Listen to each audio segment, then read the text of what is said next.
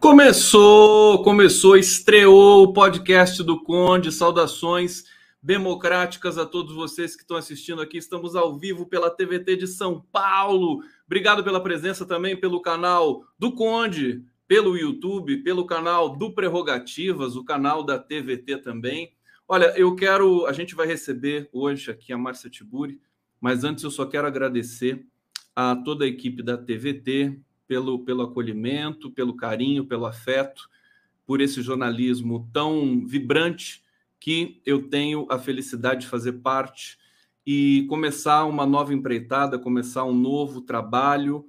Esse, essa, esse podcast que a gente vai fazer de segunda a sexta, cinco e meia da tarde, para a gente trazer muita gente para falar aqui sobre Brasil, sobre cultura, sobre arte, sobre política, evidentemente, e para a gente tentar aproveitar esse embalo, que talvez seja o momento da gente realmente fazer voltar, né, o processo democrático nesse país. Então, eu quero agradecer a todo mundo. Vamos começar e vamos receber aqui a Márcia Tiburi. Deixa eu colocar a Márcia na tela. Olha só a Márcia aqui. Já está aqui. Deixa eu receber você com o som aqui, Márcia. Ó. Tudo bom, querida Márcia Tiburi? Felicidade de falar com você. Ah, que alegria, Gustavo. Fico super feliz que você esteja começando um, um novo projeto. Feliz que é na T V T.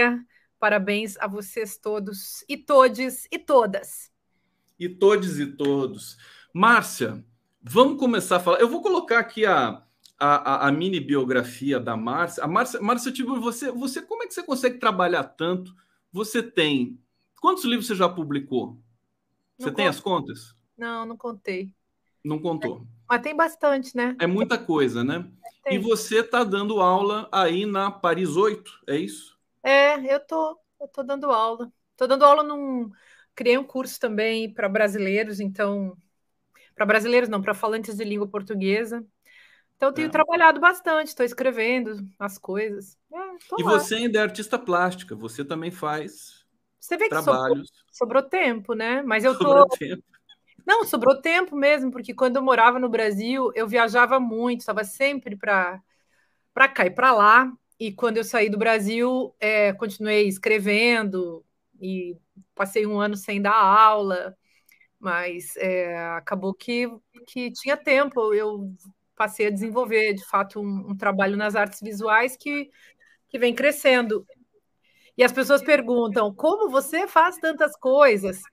Bom, eu asseguro que eu não assisti nenhuma série, Gustavo. Eu não vi nenhuma série. Todo mundo viu todas as séries e eu não vi nenhuma. Tampouco vi muitos filmes. Vi pouquíssimos filmes nesses anos. Mas eu asseguro também que eu só vi coisa boa do que eu vi.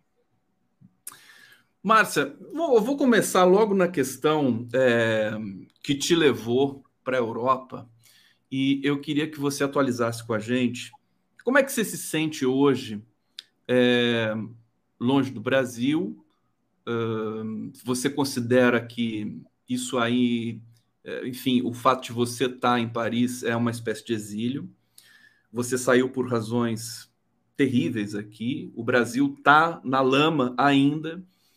E queria saber se você pensa, né, nesse processo que, que pode, pode trazer de volta a democracia plena para o Brasil, se você pensa em voltar para o Brasil. Gustavo, sabe que é interessante a gente, a gente falar desses assuntos que podem parecer pessoais, e eu até posso falar pessoalmente do que me, do que me concerne. No que me concerne, ontem, por exemplo, estava falando com a minha mãe, a, a quem não vejo desde dezembro de dois mil e dezoito. Minha mãe quase morreu.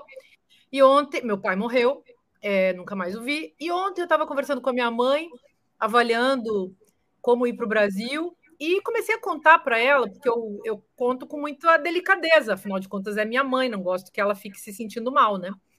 Mas eu contei para ela muita coisa, e ela disse, não, minha filha, fica aí, vem só quando for seguro, né? Então, é... e, a, e a minha mãe, que quase já morreu várias vezes, ela, ela disse, então... É, não posso morrer antes de você vir, né? Eu disse, não, mãe, então eu vou demorar bastante para ir, porque assim você fica viva, né? Bastante tempo. Mas, enfim, estou contando isso que é, que é uma coisa muito pessoal, mas que eu acho interessante, porque A gente é, pensa que as pessoas que se tornam públicas não têm vida, vida real, concreta, familiar, não tem dores, sofrimentos, né? Você começa a escrever livro, parece que você é um autor e o autor, a autora é uma abstração. Então, nós somos seres concretos. E até vou te contar uma coisa, só vou contar uma pontinha. Eu e o Jean Willis escrevemos um livro que vai sair em maio, que é sobre as nossas histórias, e é um livro que eu recomendo muito que as pessoas venham a ler, não vou contar mais. Hoje nós vimos a capa do nosso filho, mas é, a gente conta a intimidade desse acontecimento do exílio. E é, eu aí vou falar da, da, parte, da parte menos pessoal. É, eu estou muito preocupada como, como professora, como ativista feminista, como ativista de esquerda, como pessoa que... Eu, eu falo ativista porque eu acho que todos nós, independente das nossas profissões, sejamos escritores, artistas, jornalistas, somos ativistas da democracia e, eh, hoje em dia, ser ativista da democracia significa ser um ativista de esquerda, né? Pessoas que estão em atividade pela democracia nas suas mais diversas profissões. Pois bem, como professora de filosofia, como artista, como escritora e também como ativista no meio disso tudo, eu estou... profundamente preocupada com o Brasil e com o mundo. É uma preocupação que só cresce e é uma preocupação, inclusive, que não vai acabar no dia que o Lula ganhar a eleição, coisa que eu acho que vai acontecer. É, não vai acabar porque é, nós vamos ter que, nós, digo, plural majestático, né? Todos nós que estamos na resistência, que estamos analisando, que estamos trabalhando, que estamos pensando, que estamos projetando, que estamos nas ruas, que estamos nas redes sociais, todos nós estamos no trabalho de reconstruir, de sustentar esse fio que ainda nos liga à democracia, esse fio que está quase arrebentando, né? Nós todos estamos nesse trabalho de sustentar isso e teremos necessariamente que entrar num trabalho de reconstruir a nossa democracia. Ora, não, a gente não vai começar a reconstruir a democracia quando o Lula ganhar. Nós já estamos reconstruindo a democracia hoje, em cada gesto de resistência. Cada vez que uma pessoa diz fora Bolsonaro, cada vez que uma pessoa se arrepende de ter votado no Bolsonaro. Por que que eu digo isso também? Eu acho que se trata mesmo de, de enfrentar esse significante Bolsonaro, claro que ele é uma pessoa concreta, física, com responsabilidade política, ética, moral, etcétera. Mas ele é, é, sem dúvida, também uma representação de uma coisa muito ruim que veio à tona no Brasil e que, é, contra a qual nós vamos ter que fazer muitas operações é, de... Estou é, aqui buscando uma palavra, porque vem palavras muito pesadas na hora que a gente pensa em, em Bolsonaro. E não se trata só de reconstrução, se trata de fazer também... uma profunda purificação, vamos chamar assim, uma catarse do que o Brasil viveu. O Brasil viveu uma catarse fascista, está vivendo ainda. Esse ano de dois mil e dois, essa catarse vai ser mais louca do que jamais. E a gente precisa fazer uma catarse democrática na volta para poder fazer engrenar um processo de redemocratização do Brasil. Mas isso vai depender, evidentemente, de um governo que seja capaz de sustentar uma proposta no campo da cultura, integrada ao campo da educação, é, integrada ao campo da economia, é, integrada ao campo dos meios de comunicação e assim por diante. Então, é, é absolutamente essencial que a gente tenha um governo disposto a isso. A gente acredita que o governo disposto a isso, o único, é o governo do P T, é, nesse momento, é o único com condições de disputar a presidência que continua, que está na mão de Bolsonaro. Então, ele tem a preferência, porque ele já está lá, e nós temos que ser muito lúcidos é, para conseguir é, reverter a situação, é, literalmente, né? e, e, e chegar, enfim, num outro caminho para o Brasil. Mas isso vai depender, como, só para fechar, de um projeto que integre educação, cultura, antifascistização, É, transformação do Brasil numa democracia radical, densa, uma democracia que não tenha medo de, de se construir. E isso vai ser muito difícil, considerando as nossas oligarquias, que são fascistas, as classes é, donas dos meios de produção do Brasil, sejam os meios de produção é, tradicionais, do, que, que produzem e exploram a economia e o trabalho da população, seja as oligarquias que dominam os meios de produção da linguagem. A questão é, da, da, mídia, da mídia golpista hegemônica e, ao mesmo tempo, as igrejas, que hoje também vão se tornando, além de oligarquias religiosas, vão se tornando também oligarquias é, é, midiáticas. Então, é pesado que a gente tem para enfrentar. É muita coisa. E, Márcia, eu tenho comentado o seguinte, é, é meio simples de fazer um prognóstico que o Brasil está com, tá com abstinência de democracia. Uma vez um governo democrático posto, quer dizer, estabelecido novamente, o brasileiro vai querer se manifestar, quer dizer, a gente vai ter, acho que a população vai querer, daí sim sair às ruas, daí sim querer aumento de salário. Você já parou para pensar nisso? É, as pessoas não saem para a rua agora, quer dizer, tem várias pessoas saindo para a rua, mas não, a massa, as grandes multidões não saem para a rua porque elas têm medo de ser mortas pela polícia miliciana bolsonarista. Certamente, se Lula ganhar, as pessoas não vão ter tanto medo de ir para a rua porque Lula não vai mandar a polícia miliciana assassina para cima de ninguém. Então, é claro, por isso já, pelo clima democrático, as pessoas vão reivindicar direitos. E certamente elas vão querer, como já tem a onda, né, de culpar o P T por tudo há tanto tempo, a, essa onda de continuar culpando o P T, dos, os problemas que o P T vai herdar no ano que vem são gigantescos, no exercício, no esforço de tentar consertar os estragos. O P T vai ser culpado. Agora, Bolsonaro faz o quê? Culpa o P T das merdas que ele... que ele fez. Bolsonaro faz estragos, é, uma destruição realmente, que é um projeto, né, de, de guerra, de terra arrasada. O Brasil vai ficar numa terra arrasada total. O P T vai tentar vir salvar o que sobrou. O, não vai ser fácil, o P T vai ser bombardeado é, em, por todos os lados. Inclusive a mídia, pela imprensa brasileira. E aí, pois é, aí a gente chega nos donos dos meios de produção da linguagem, que são donos dos meios de produção do pensamento e da afetividade, porque é essa mídia golpista que é a senhora produtora do ódio. Então, os, esses proprietários dos meios de comunicação vão deitar e rolar, porque eles vão poder novamente é, avançar nessa hiperprodutividade do ódio.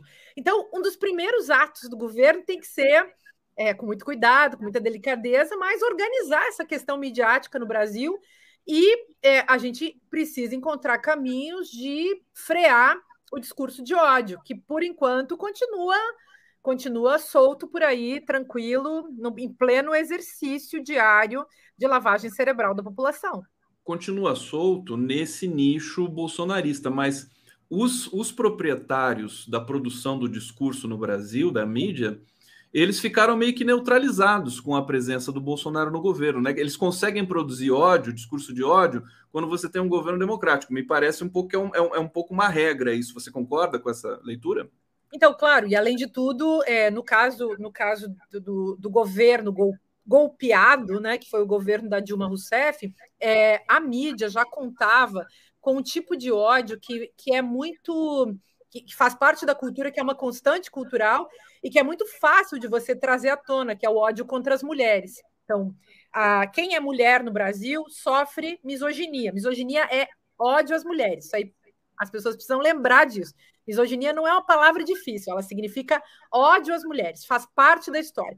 Então, vocês imaginem que fácil que era juntar o ódio misógino tradicional, que está aí na cultura do machismo estrutural, com esse, essa misoginia que eu venho chamando de misoginia publicitária, que o Bolsonaro exerceu quando o Bolsonaro foi para cima da, da é, Maria do Rosário, por exemplo. Ele, ele foi um dos primeiros, um dos pioneiros no uso mais organizado, mais, mais estratégico desse tipo de coisa, assim como ele fez com a é, homofobia contra o Jean Willis.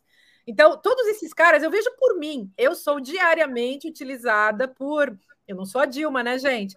Mas os caras me usam ali, o vereador de extrema-direita, o deputadinho de extrema-direita, tudo quanto é babaca da política, tudo quanto é monstrenguinho, assim, aí do, do interior do Brasil ou das capitais.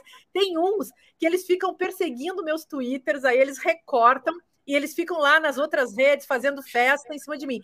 E isso por quê? Porque eles me escolheram, uma, um setor aí da, da extrema-direita me escolheu como token.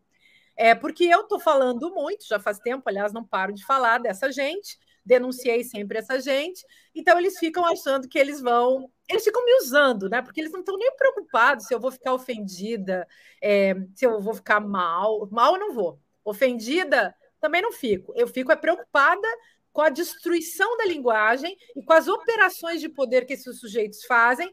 É, gente, eu vou falar isso porque é, preciso falar disso, Gustavo. Olha só. É, gente, o mundo pode acabar a qualquer momento.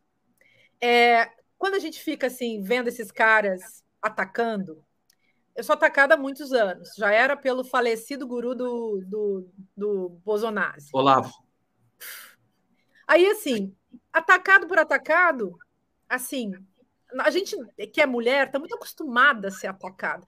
Então, eu não tenho nenhum problema psíquico em relação a isso. Claro que eu não acho bom, claro que eu não acho agradável, mas isso não me toca. É, porque eu também fico, fico analisando esse tipo de fenômeno.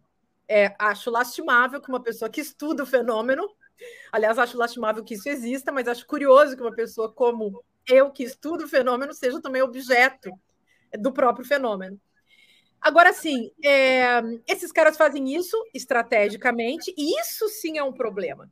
O problema não é eu, eu comigo, vou para o meu consultório de psicanálise lá e fico lá resolvendo meus problemas, escrevo um livro, faço as minhas, as minhas operações mentais, afetivas, enfim, que me deixam numa boa, eu comigo.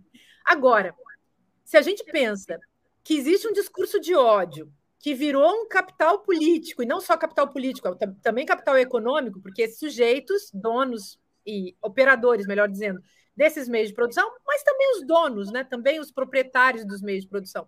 Mas esses operadores do cotidiano, o blogueirinho ali, o sujeitinho que é o Zé Mané, esse sujeito... ele capitaliza, ele monetiza os memes, os vídeos que ele faz contra você, ele ganha dinheiro em cima de mim. Então, para ele não é uma questão de ideologia. Verdade que ele pode ter ódio dessa gente, mas o ódio que ele possa sentir é o de menos. Inclusive, gente, o ódio que ele possa sentir, o mal-estar que eu possa sentir, isso é o de menos. Isso é um problema da ordem pessoal que cada um tem que ser... resolver lá na sua esfera. Problema grave é que isso seja estratégico, tecnológico, organizado, orquestrado com os fins de sustentação do poder e da fascistização do país, da sustentação do fascismo no país, num país como o nosso. Então, quando a gente para para pensar em fascismo, lembrem do tal Steve Bannon. Ele não é um cara que resolveu mover o mundo inteiro, chamar todos os partidos de extrema-direita, porque ele é só um paranoico. Ele está ganhando muito dinheiro, porque o fascismo é um grande mercado. O fascismo se transformou no mercado, o mercado se transformou no fascismo. Eu até diria assim que no vetor do progresso do capitalismo, ele se tornou neoliberalismo e se tornou fascismo. É, o patriarcado, claro, engloba tudo isso, mas esse é um desenvolvimento inevitável do processo econômico de acumulação e de exploração é, do mundo. Se a gente pensar na sociedade do espetáculo, conforme o Guy Debord falava lá nos anos sessenta, ou os frankfurtianos falando da indústria cultural de, lá em mil novecentos e quarenta, agora a gente tem um mercado fascista. O mercado é fascista, mas o fascismo também é mercado. E essa é a inflexão nova. Então, odiar dá lucro, odiar rende muita grana. O ódio é, digamos, um capital por si mesmo. Se o Guy Debord falava que a imagem se tornou capital na era do espetáculo, pois o ódio virou capital na era do fascismo. E é isso que a gente está vivendo. Ou seja... ou nós mudamos o registro afetivo da sociedade, que chegou nesse registro afetivo através de operações que são de lavagem cerebral, que são pura psicologia das massas, ou a gente inverte essa história, fazendo com que as pessoas passem a funcionar num registro fora do ódio, num registro que a gente pode chamar de amor, pode chamar de respeito à autoridade, não importa. Mas se a gente não trocar esse registro, não vai haver humanidade. Podem se preparar E desculpem assim que eu tenho o hábito de fazer, é, de falar do futuro. A gente tem que, a gente tem que, que enquadrar o, o inimigo do nosso tempo, é, para poder combater. Não tem outro jeito, né, Márcia? E assim, pessoal, vocês estão acompanhando aqui? Respirem. Porque a Márcia Tiburi, a gente fica sem respirar. É uma, é uma sequência assim, muito densa. Ô, Márcia, deixa eu, antes de, de, de... Você, você abriu clínica de psicanálise aí em Paris? Eu não sabia. Não, eu não? vou na análise. Eu sou ah, clínica. Você vai na análise, claro. É porque você gente... trabalha muito com a... É que você não, falou do jeito assim, eu vou, na, eu vou na minha clínica de psicanálise. Eu vou lá no meu, na minha psicanalista e falo tudo. Gente, eu acho, aliás, que a gente vai ter que fazer uma grande psicanálise da nação. Assim. Vocês lembram do Freud? O Freud escreveu muita coisa uh, pensando justamente na... na... psicologia das massas, pensando numa psicanálise da cultura. E eu acho que a filosofia, o trabalho filosófico com o público, assim, tem muito dessa, desse trabalho psicanalítico, né? De poder aprofundar a compreensão acerca da subjetividade, poder colocar as pessoas numa rotação de reflexão, sabe, Gustavo? Porque o, o fascismo também, ele sobrevive da ausência de reflexão. Então, ele tem que minar, ele tem que destruir a cabeça das pessoas. E por isso a gente precisa fazer análise, autoanálise, precisa de literatura, de cultura, de arte, de cinema, mas precisa de espaço para pensar. E por isso precisa de silêncio. E a indústria cultural, que é esse, esse sistema de construção de, de, de barulho e pensamento único, e clichês, e ideias prontas, não permite justamente um espaço para que a gente pense, né? Para que a gente tenha, tenha o tempo aquele da cabeça vazia para poder organizar relações é, ou é, elaborar reflexões baseadas no princípio do sujeito e do predicado, né? Ou seja, juntar as coisas, poder é, ter dúvidas, se perguntar, tentar entender o que está se passando, né? As pessoas estão muito, digamos assim, as massas estão muito contentes com as avalanches de desinformação, da mesma forma que antes estavam muito contentes com a programação da televisão, que, aliás, é o ensaio, né, da, das redes sociais, esse, esse monte de, de, monte de informação inútil, monte de informação distorcida, É, o tempo todo, né, você com a cabeça ocupada, não tendo nenhum minuto de, de liberdade para construir nada mais criativo. Esse é o problema também das nossas, das novas gerações que estão aí penduradas no Instagram, no TikTok. Tudo isso, gente, é bom em pequenas doses, mas em altas doses acaba com a percepção e por, de, qualquer, de qualquer pessoa e acaba com a sua competência linguística. Eu continuo com a impressão que no Brasil nós estamos dopados, aliás, no mundo, no mundo todo. Eu vou querer falar rapidamente com você na sequência também sobre a Europa, perguntar para você o que está acontecendo com a Europa, Márcia. Olha só, deixa eu trazer comentário do público aqui. Celso Oliveira, volte não, Márcia, a coisa está esquentando perigosamente. Aqui são conselhos para a Márcia, com todo carinho. O Carlos Alberto Matos, que é o grande crítico de cinema, está aqui assistindo a gente. Um beijo para o Carlinhos. Salve, Márcia, Conde, queridos. Ronaldo Isaac, Márcia, que estamos te esperando aqui no Brasil. Rodrigo Anísio, saudações democráticas. Márcia Conde. Fernando de Albuquerque, ela trouxe uma grande verdade. O capitalismo absorveu o ódio como uma forma de gerar lucro. E o Carlinhos faz uma pergunta aqui para você. Márcia, hoje em dia você ainda acha que é possível conversar com um fascista? Eu acho que, inclusive, você já respondeu isso por conta daquele episódio do Mamãe Falei, aquela tragédia, é, do Kim Kataguiri aqui no Brasil, e um pouco do, do, dessa coisa do M B L desmascarado. Agora, não adianta nada, quer dizer, desmascarar esses caras também, porque eles se reinventam e voltam depois, né? Eles são, é, eles são os donos do poder atualmente. Agora, vê só, entre o Como Conversar com o Fascista, que foi publicado em dois mil e quinze, que era o livro que trazia a questão do fascismo em potencial, que estava já aparecendo muito no Brasil, e um outro livro que eu publiquei em dois mil e vinte, chamado Como Derrotar o Turbotecno Macho Nazi Fascismo, tem uma evolução que merece ser avaliada. Então, a gente passou do nível desse fascismo em potencial, fascismo subjetivo, fascismo da vida cotidiana, aquele fascismo tenso, aquelas tensões é, dentro das famílias, é, em, é, em relação a, aos preconceitos, ao discurso de ódio que começava a aparecer, é, claro, muito estimulado já por Bolsonaro e figuras afins, ali em dois mil e treze, dois mil e quatorze, o próprio M B L sempre nisso, né? No meu livro de dois mil e quinze eu já falava do M B L, já falava desse Kataguiri, do outro lá, o, aquele outro que é do de São Paulo, enfim. E aí a coisa evoluiu, e a, e a evolução natural desse tipo de fascismo implantado na vida cotidiana, desse, desse ódio orquestrado, é que ele vá para o poder, porque é isso que esses grupos esperam, vá para o poder institucional. Então, as pessoas achavam que era impossível que Bolsonaro ganhasse. No meu livro de dois mil e quinze, eu já falava do Bolsonaro. Tem um vasto capítulo sobre, sobre a presença dele, sobretudo em relação àquele tipo de discurso de, de, é, do super macho, né, que eu voltei, que eu retomei, que é o, o discurso do macho estuprador, né, que eu retomei é, em dois mil e vinte, nesse livro que saiu em dois mil e vinte.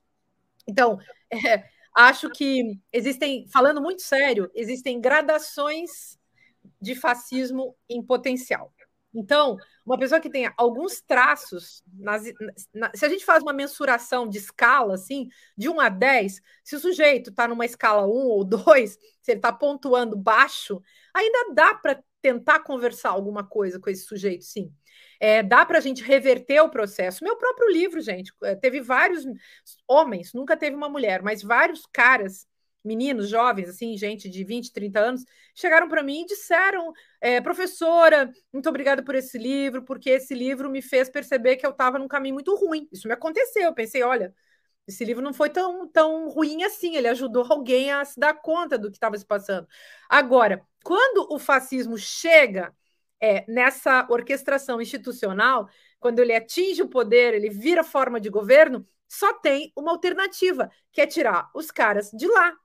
Não tem como não tirar os caras de lá. E ach... dizer, ou a gente tira, ou não haverá mais mundo. Todos nós sabemos que, é, quem conhece a história da Alemanha, sabe que Hitler também chegou ao poder muito amparado pelas massas, as pessoas ficaram muito a favor dele, ele era uma espécie de Bolsonaro na sua época, e ele foi ficando, ficando, e aquilo foi ficando cada vez mais forte, e a, as estratégias para se manter no poder foram ficando cada vez mais radicais, mais extremistas, melhor dizendo, até um ponto que se chegou, aí chegou a guerra, e na guerra todo o desespero fascista, toda essa alucinação fascista levou a matança de milhares, milhões de pessoas, e quando chega na matança, nos campos de concentração, nos campos de extermínio, tudo aquilo, quem conhece a história da tortura no Brasil sabe que é possível fazer coisas, e quem conhece a história da tortura é a história da matança dos povos eh, indígenas, a história da matança da população negra, o modo como a população é, periférica, das periferias, a, a população pobre, a população negra é morta, o modo como se matou as pessoas agora com o Covid, tornando a estratégia, é, tornando o Covid uma estratégia de eliminação da população. Então, gente, eu assim, fico pensando, é, que será que as pessoas precisam para achar que a gente não está na pior situação e que vai ficar muito pior? Então, é desesperador. A gente precisa tirar o Bolsonaro do poder. Isso é absolutamente necessário. Assim como é preciso tirar vários fascistas do poder, os americanos, coitado lá, os estadunidenses, né? Essa gente tirou o Trump, mas deixou o Biden, né? Que todo mundo sabia também que não valia nada. Mas, é, enfim...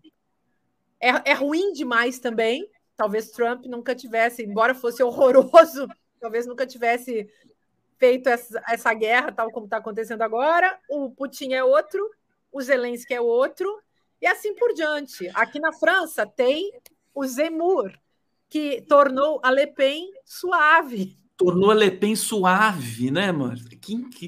A extrema-direita sempre teve essa... essa presença na França é pequena, né? Era sempre assim na casa dos dez por cento, né? O, o, o, como é que era o nome do, do pai da, da, da Marie, Marie Le Pen? Acho que ele... O, é, qual é o nome do pai? Ele da... morreu já? Não, ele está vivo. O Le Pen fascistão. Pai, Le Pen. Agora, é, são os fascistões. Ô, Márcia, vamos, Vamos falar um pouco da Europa, é, porque recentemente conversando com dois, é, duas figuras importantes aqui do Brasil, o Zé Arbex, jornalista, professor da P U C, e o Reginaldo Nasser, que também é professor da P U C, mas é de geopolítica, é, eles, eles disseram o seguinte: o grande perigo, é, dentre tantos outros, que a Europa vai vivendo nesse momento, é esse flertar com o nazismo de uma maneira totalmente é, é, natural. Quer dizer, o Zelensky, esse presidente comediante da Ucrânia, não só, enfim, uh, trouxe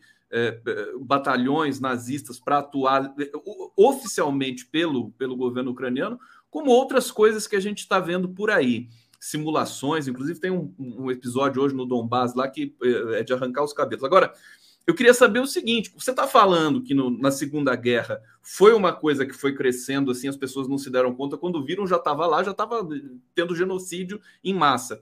É, como é que você acha o comportamento do euro, do, do, dos líderes europeus, essa subserviência aos Estados Unidos, enfim, essa, essa, geo, essa nova geopolítica? Como é que você está vendo esse, esse episódio nesse momento? Então, eu não gosto de dar muita opinião sobre isso, porque eu não sou especialista nem guerra, nem OTAN, nem Rússia, nem Estados Unidos, então eu fico sempre com muito cuidado, e assim, fico com cuidado, uh, até porque qualquer opinião que é dada hoje em dia é, toca as pessoas de um jeito muito, muito delicado. Então, por exemplo, eu falei um dia numa mesa, jantando com pessoas, e eu falei: ah, mas esses caras são todos uns fascistas, esse Zelensky é mais um. Aí eu perdi um amigo ali, porque o sujeito teve um chilique, ataque, se atirou no chão, começou a babar, e estou brincando, mas foi mais ou menos assim, eu tive que sair com medo que ele me, que ele me espancasse, é, porque é, é uma dessas pessoas que uh, heroicizou o Zelensky.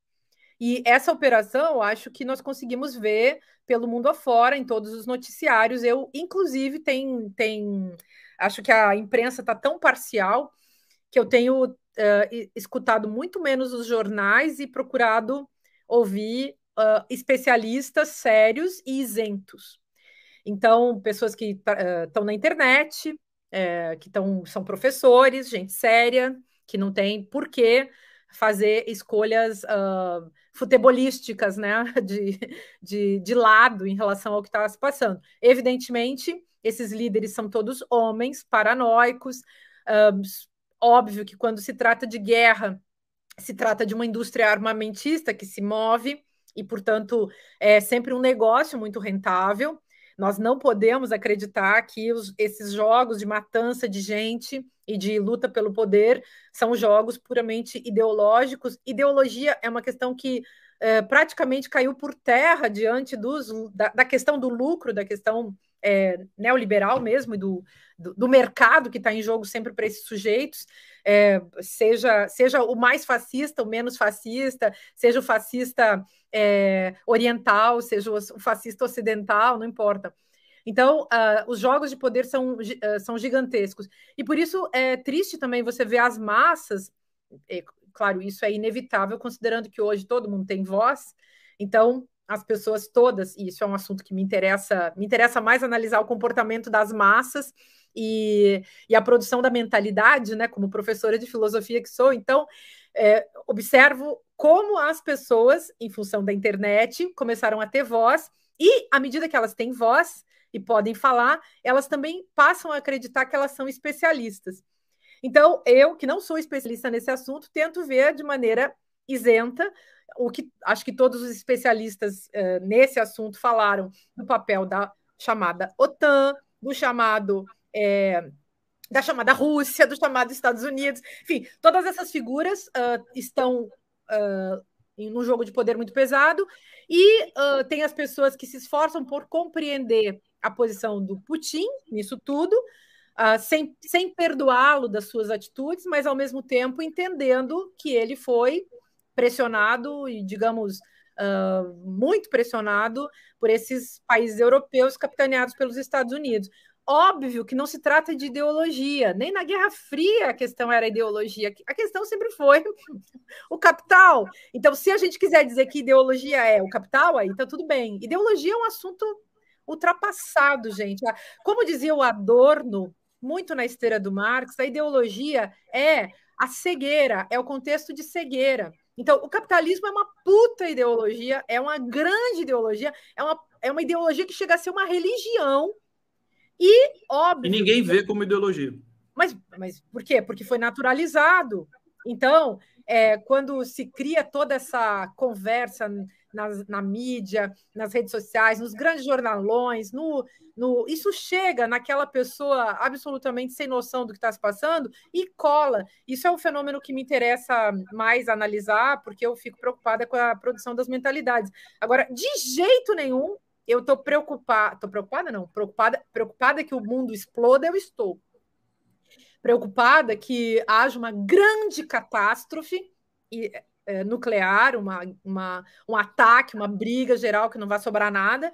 Claro que, claro que eu estou, mas aqui no meu lugarzinho é, de, de análise, de pesquisa, eu fico preocupada com a forma como os meios de comunicação de massa, num acordo com os estados, conseguem construir uma mentalidade geral que chega a provocar nas pessoas uh, uma russofobia, um cancelamento no nível... Assim, gente, Putin pode estar completamente errado, eu acho que ele está. É, a OTAN, os Estados Unidos estão completamente errados, ninguém devia fazer guerra.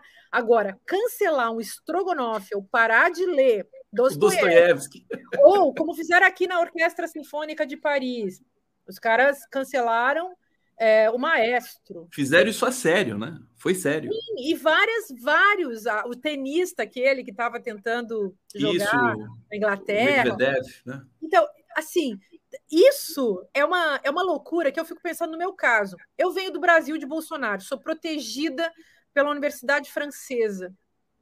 É, recebo um salário do governo francês. Imagina se os franceses que moram aqui me cancelarem porque eu vim do país do Bolsonaro, mesmo sendo contra ele. Márcia, deixa eu, deixa eu aproveitar, então. Vamos, vamos Imagina se esse povo parar de ler, sei lá, a Clarice Lispector, que está na moda, porque ela é brasileira, bom, se bem que ela é, é de origem ucraniana, né? Mas aqui na França, a Clarice Lispector é o maior sucesso. Já hum. pensaram, gente? Veio do Brasil. Vamos cancelar, porque lá no Brasil tem um Putinzinho tipo Bolsonaro?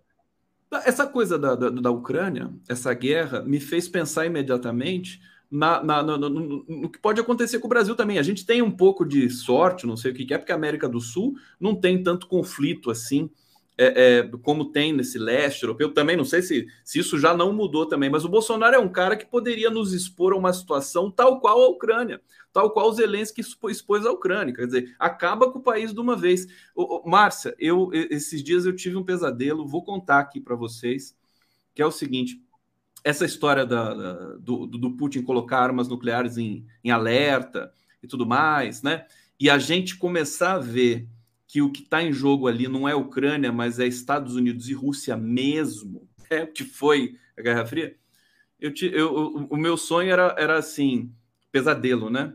Eles iam disparar a bomba nuclear mesmo, e o mundo ia acabar, e ninguém ia fazer nada. Assim, você tem que entender isso, né? Você entende, entende, acabou, né? Fim de papo, fim de história.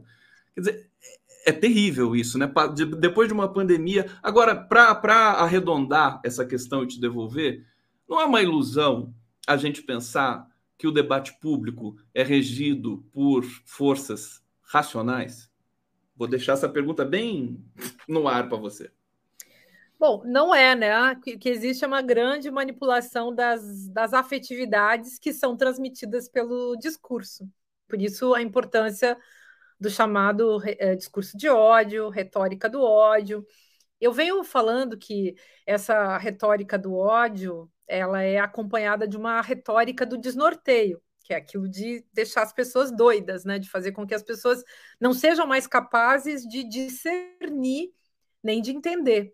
Então, é muita informação, desinformação, na verdade, é, uh, certas, certos dizeres, certos enunciados que o Bolsonaro, por exemplo, diz, mas vários deles, é, todos eles, aliás, os ministros de Bolsonaro, seguem à risca o, o método bolsonarista de funcionar, que é, é emitir enunciados estarrecedores, uh, aterradores, que vão sempre, evidentemente, causar impacto na, no território da produção da linguagem. Então, na hora que Bolsonaro diz qualquer uh, horror, como ele disse em dois mil e dezesseis, eu sou o eu, eu sou o lambibotas do Ustra, eu sou a reencarnação do Ustra, foi isso que ele disse, né? Ele disse, Ustra, uh, voto em nome de, de, do coronel brilhante Ustra, o terror de Dilma Rousseff. Naquela hora, ele disse uma coisa que é um tabu social. Ninguém no Brasil, nem o mais escroto dos escrotíssimos que a gente conhece, diria uma coisa tão hedionda, a fazer a apologia da tortura. Na hora que o sujeito faz isso, ele, no caso desse discurso em específico, acho que ele abriu assim um campo vasto e se tornou presidente da República ali. Ali ele botou o povo em situação de pavor absoluto. Mas é, quando ele faz uma coisa dessas, e ele faz diariamente várias coisas muito absurdas, cotidianamente, ele consegue pautar a imprensa, ele consegue pautar a mentalidade da população, a opinião pública, tudo funciona é, ao redor dele. E a gente precisa ter consciência disso para poder barrar isso, mas não é possível barrar isso é, do jeito que a coisa vai, porque a difusão está na mão desses sujeitos. E a operação não é só conteúdo, a, a, a operação que tem que ser feita é também na forma, então, a, e nos meios. Então, se um meio transmite tudo aquilo, o sujeito já ganhou. E a hipnose, é, que antes poderia ser uma hipnose, sei lá, dentro de casa, você ficar estarrecido, estupefato, né? O efeito é, como você mencionou numa, no momento anterior, é estupefaciente, né? Parece que as pessoas estão sedadas, estão, estão dopadas, né? E, então tem esse jogo dessa hipnose, que podia ser pequenininho, mas se tornou uma hipnose coletiva, e nós estamos lançados nisso, sem chance de escapar. Quem poderia É, interromper isso não faz nada, quem poderia interromper isso é, é o território da justiça, do, enfim, seria, seria o S T F ou coisa parecida, mas isso aí também já virou um, uma bagunça, né?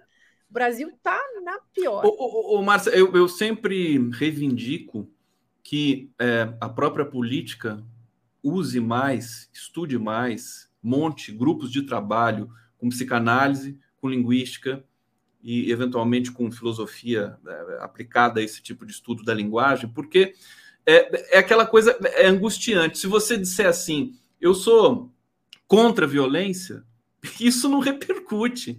Quer dizer, isso é um fenômeno da produção de discurso. A gente precisa entender isso estruturalmente. E se, e se o cara disser que eu não, eu sou a favor da violência, e aí repercute. Quer dizer, a gente, e a gente vive nesse, nesse, nessa sinuca de bico, nesse beco sem saída, esse tipo de coisa, semântico, né? A gente tem um, é um problema de ordem estrutural da produção de sentido mesmo.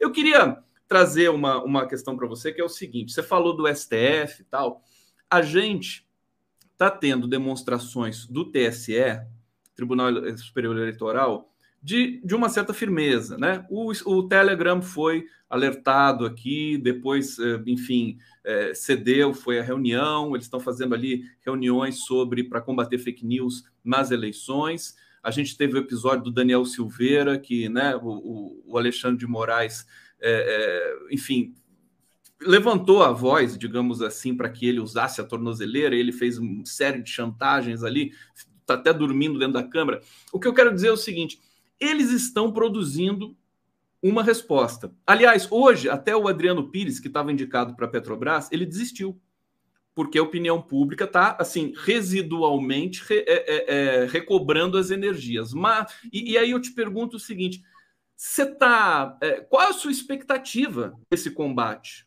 é, é, que está em curso no Brasil nesse momento? É, das instituições terem esse espasmo, digamos assim, de firmeza com relação a esses espasmos então, também fascistas. Então, uh, aí a gente também entra numa seara que eu também não sou especialista, não sou especialista em direito, mas todos nós que já escutamos grandes juristas é, sabemos que é, as, as coisas não têm sido respeitosas em relação às ações, não têm sido respeitosas em relação à Constituição. Então, ah, há uma, uma espécie de estado de exceção que está instaurado desde o do golpe, né? E esse estado de exceção está valendo para todo lado. Então, eu vi muitas críticas, por exemplo, ao Alexandre de Moraes, por conta da, da forma como ele agiu em relação a, ao tal André Silveira, é, mas, ao mesmo tempo, é, enfim, críticas, porque não deveria ter agido assim, deveria ter, é, não poderia ter, uh, ele é um parlamentar, ele não poderia ter sido tratado dessa forma. Só que, gente, o Brasil já está operando no estado de exceção a tal ponto que, às vezes, é, esse estado de exceção vai ser a favor de... vai ser contra a justiça, e às vezes esse estado de exceção vai ser a favor de uma justiça que está completamente é, bagunçada. Essa bagunça geral é, produzida nas operações processuais é também uma bagunça que está na cabeça do povo. Então, as pessoas não sabem mais julgar, não sabem mais discernir, porque esse território, seja na justiça, seja na vida cotidiana, o território do julgamento, do discernimento, que caiu por terra. E como que isso aconteceu? No plantio, na, na cultura é, diária, que já vem de bastante tempo, de desinformação. É, e aí tem toda uma performatividade dos agentes uh, do poder, dos mais diversos, Na, que atuam, seja com suas falas, né, com seus textos, seja com seus gestos. É, ninguém nunca fez nada contra esse André Silveira, que é um sujeito, por exemplo, que tripudia da Marielle Franco morta. Gente, nós não temos uh, como processar um sujeito que tripudia de uma uh, mulher que foi assassinada como Marielle foi, sendo que todos nós sabemos que as investigações em torno da, da, do assassinato de Marielle são travados através de atos que também não são ilegais, eu acho, os atos de Bolsonaro vai lá e troca o chefe da, da Polícia Federal do Rio de Janeiro. E aí, tá errado? Não, não tá errado. Então, é gente, gente cretina, bandida, assassina, que faz coisas muito terríveis, E, que não, e a gente não tem como se defender. Aí o Daniel Silveira vai lá e rasga a placa da Marielle, aí ele rasga a placa, se elege, junto com o outro parceiro dele lá, que eu esqueci o nome, o Witzel estava junto naquela cena, ele venceu em dois mil e dezoito, uma campanha da qual eu participei, sou uma pessoa derrotada por fascistas. Aí, é, esse sujeito, depois esse Daniel Silveira, posa.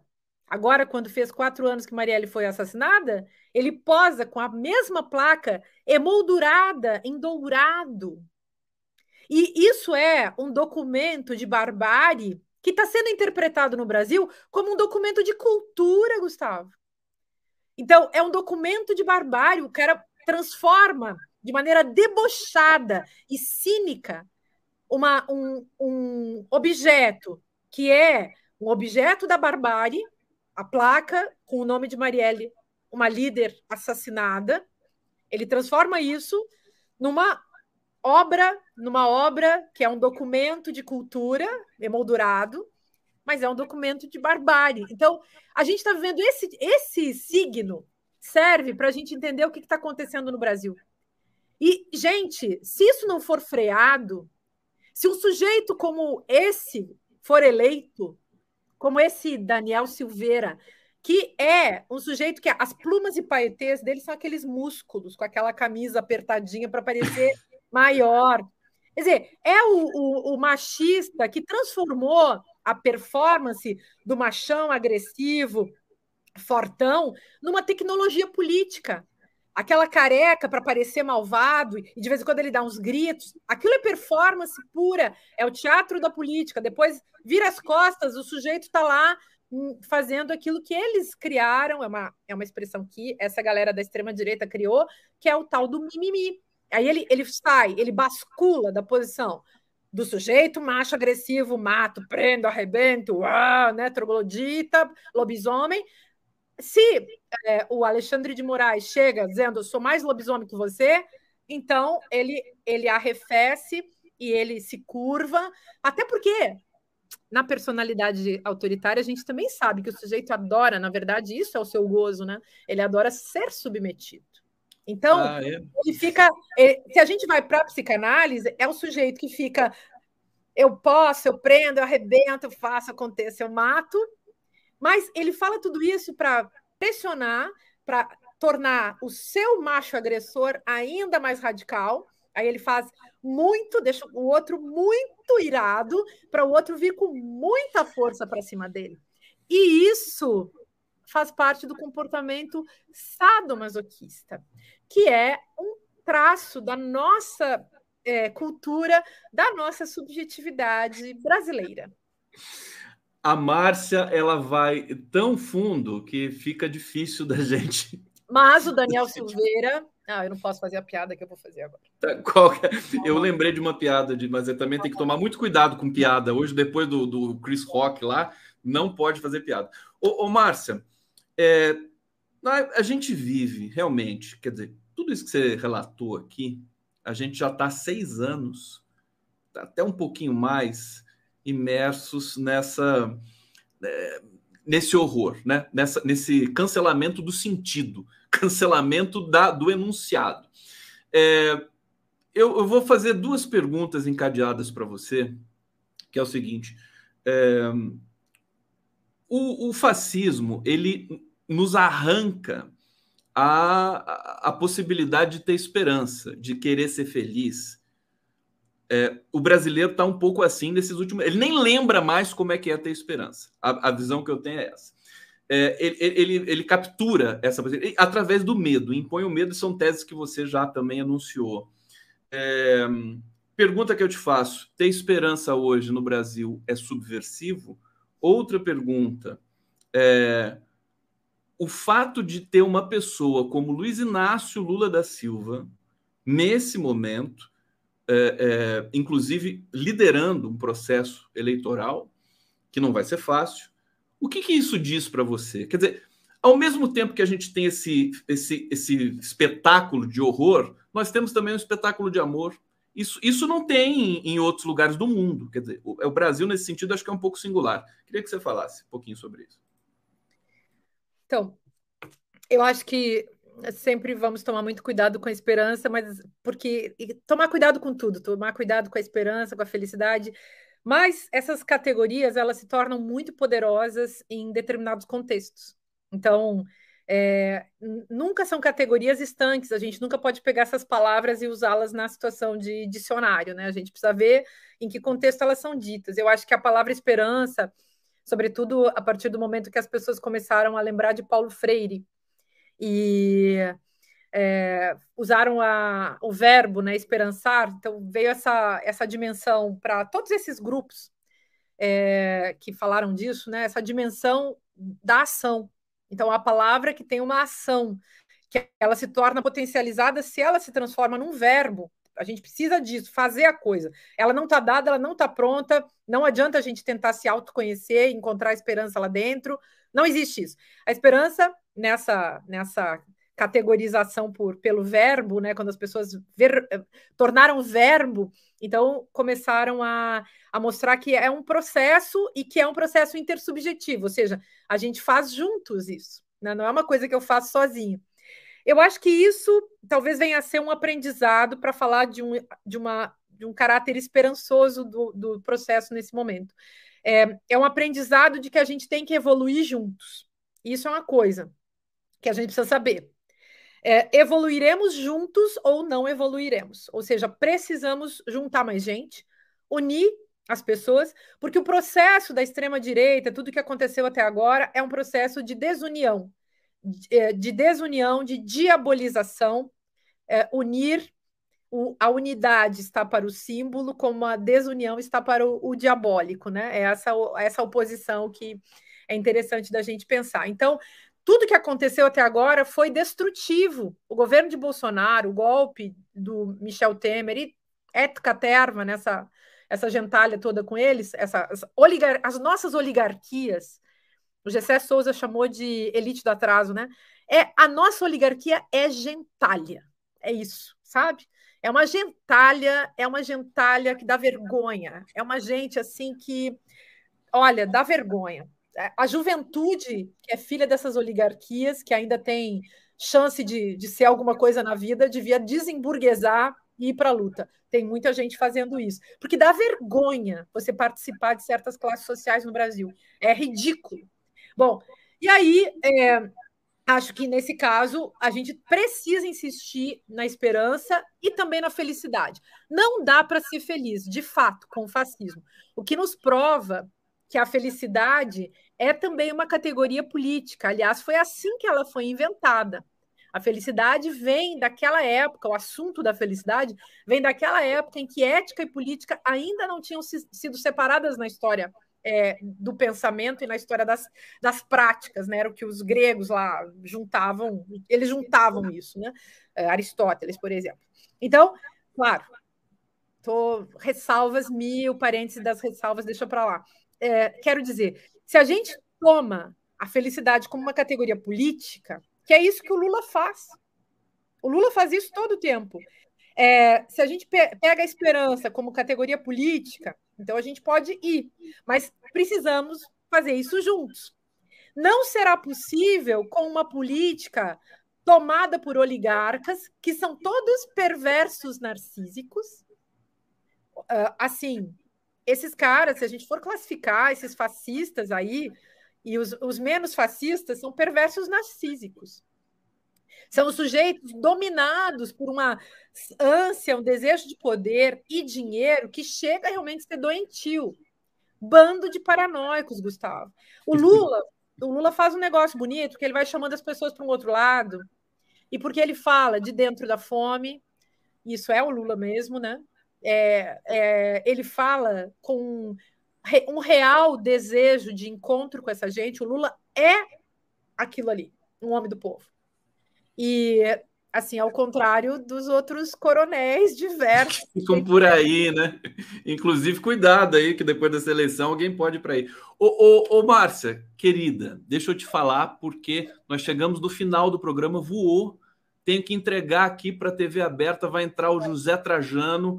Eu quero te agradecer imensamente, sempre muito bom. É, inclusive, depois vou assistir de novo isso aqui, porque é sempre uma aula que fica aqui para gente. E vamos conversar mais. Espero em breve estar de novo com você. Parabéns, enfim, por tudo que Obrigada, você faz, por tudo que você é, por tudo que você significa para todos nós aqui que gostamos da democracia no Brasil. Igualmente, querido. Um grande beijo. Um grande beijo. Beijo. Valeu. Valeu, gente.